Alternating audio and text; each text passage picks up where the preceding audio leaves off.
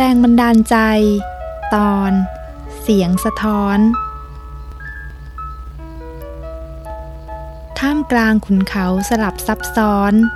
เสียงสะท้อนได้เกิดขึ้นอย่างน่าพิศวง ลองฟังดูสิคะ เสียงสะท้อนเหล่านี้มีอะไรจะบอกกับเรา ครั้งหนึ่ง พ่อได้พาลูกชายไปเดินเที่ยวเล่นในป่า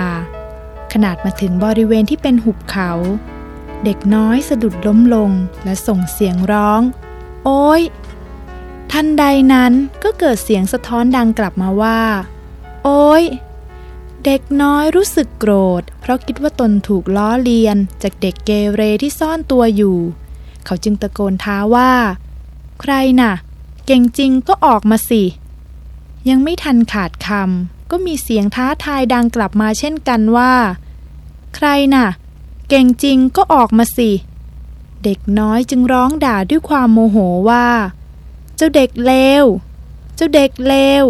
เสียงที่สะท้อนกลับมาก็ดังเกลี้ยวกราดไม่แพ้กัน เด็กน้อยทั้งโกรธทั้งแปลกใจจึงถามพ่อว่า พ่อจ๋าที่นี่มีเด็กเกเรซ่อนอยู่ และคอยด่าว่าคนอื่นใช่ไหม พ่อยิ้มแล้วตอบว่า ลูกพ่อ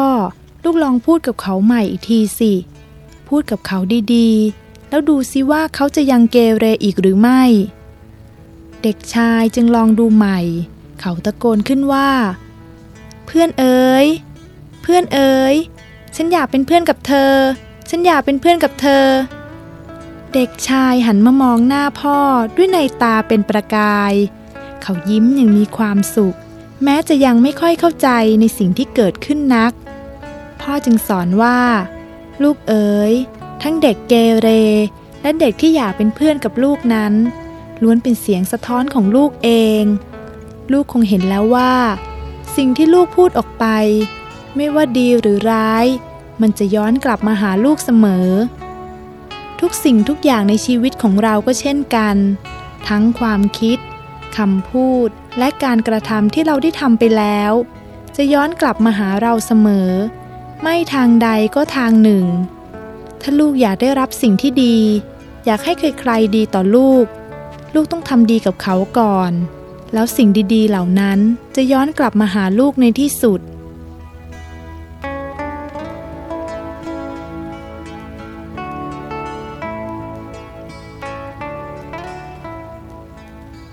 คุณผู้ฟังคะ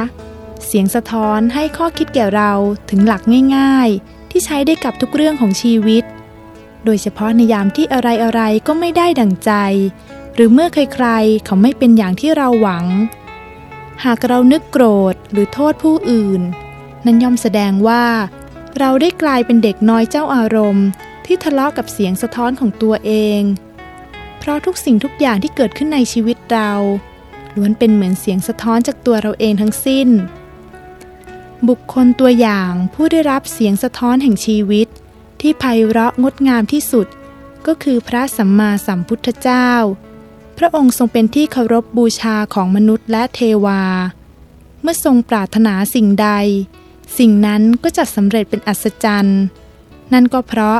พระองค์ทรงทำความดีมานับพบนับชาติไม่ถ้วน ทรงทำดีต่อผู้อื่นก่อนเสมอ ทรงเป็นผู้ให้ นับตั้งแต่ให้การทักทายปราศัย ให้รอยยิ้ม ไปจนถึงให้วิชาความรู้อันยิ่งใหญ่ ซึ่งทั้งหมดนี้พระองค์ล้วนทรงเป็นผู้ให้ก่อน